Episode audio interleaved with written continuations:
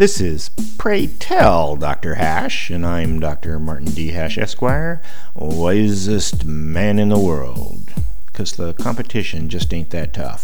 And these are things I wish someone had told me.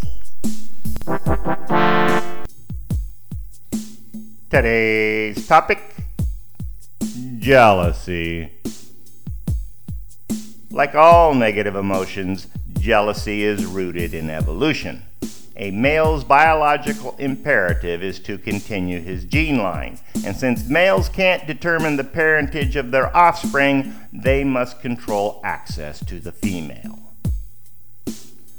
This is the most commonly exhibited aspect of jealousy, but jealousy is also tied to fears of humiliation if another male usurps their mate, as well as a feeling of abandonment that comes with betrayal of a partner's loyalty, both males and females.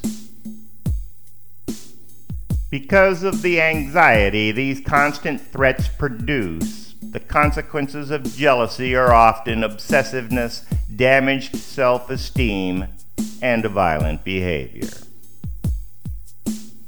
Jealousy is not limited to sexual relations.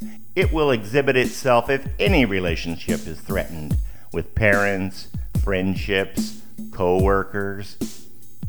Jealousy is constant, and though a society needs its members to suppress their most egregious jealous reactions, jealousy is still important because it motivates people to preserve long term social bonds.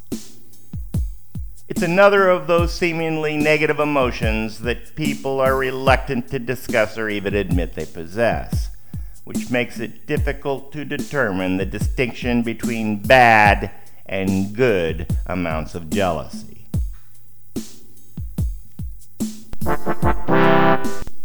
For more, see my website at martinhash.com.